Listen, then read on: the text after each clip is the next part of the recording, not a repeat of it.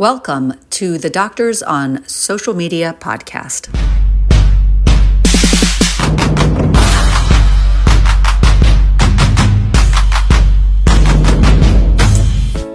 Welcome to SoMeDocs. I'm the founder of this venture, Dr. Dana Corriel, a curious internist turned digital entrepreneur. I run this beautiful community and encourage you all to subscribe, engage, and join us at doctorsonsocialmedia.com the following is an article that was published inside our magazine, now transcribed for you to listen to. But don't just listen. Reply to this article with your own thoughts by submitting on our site or share it on social media and tag us at SoMeDocs. Let's have more meaningful conversations out loud. Productive entrepreneurs are stingy with their time. Written by Dana Corriel, MD, narrated by Dana Corriel, MD.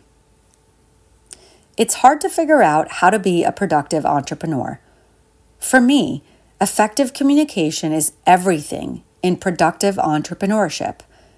This means you have to be rather careful about your time and what you spend it on.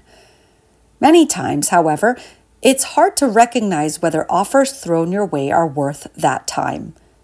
They're either nebulous, promise the moon, or are structured to seem enticing but end up being completely irrelevant once you meet the other side.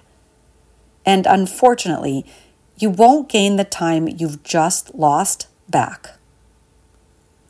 I try to avoid this by asking the other side what it is they'd like to speak about ahead of time, especially when the other side wants to, quote, work together.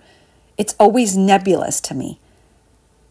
For example, the other side could want you to work for them for free, which isn't automatically a bad thing, but the exchange has to make sense.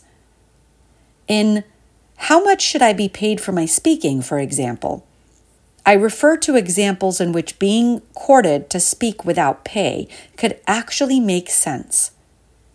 In a nutshell, there are more ways to pay someone than just in the financial sense you can read that article in our magazine. The other side may want to work together in some capacity that yields no return whatsoever for you. It may make sense to them.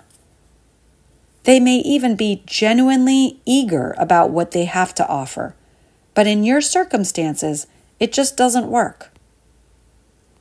What I've learned over the years is that it's perfectly okay to ask for more specifics before you agree to give your time away, even on a call. It is valuable to do so and can save you a ton of time, effort, and even aggravation. Being stingy with your time is not just okay, it's a smart move by a productive entrepreneur.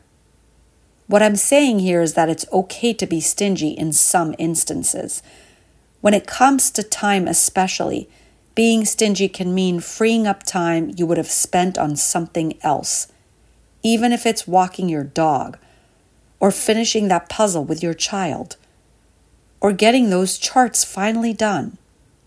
Time, after all, is money, especially for professionals like us.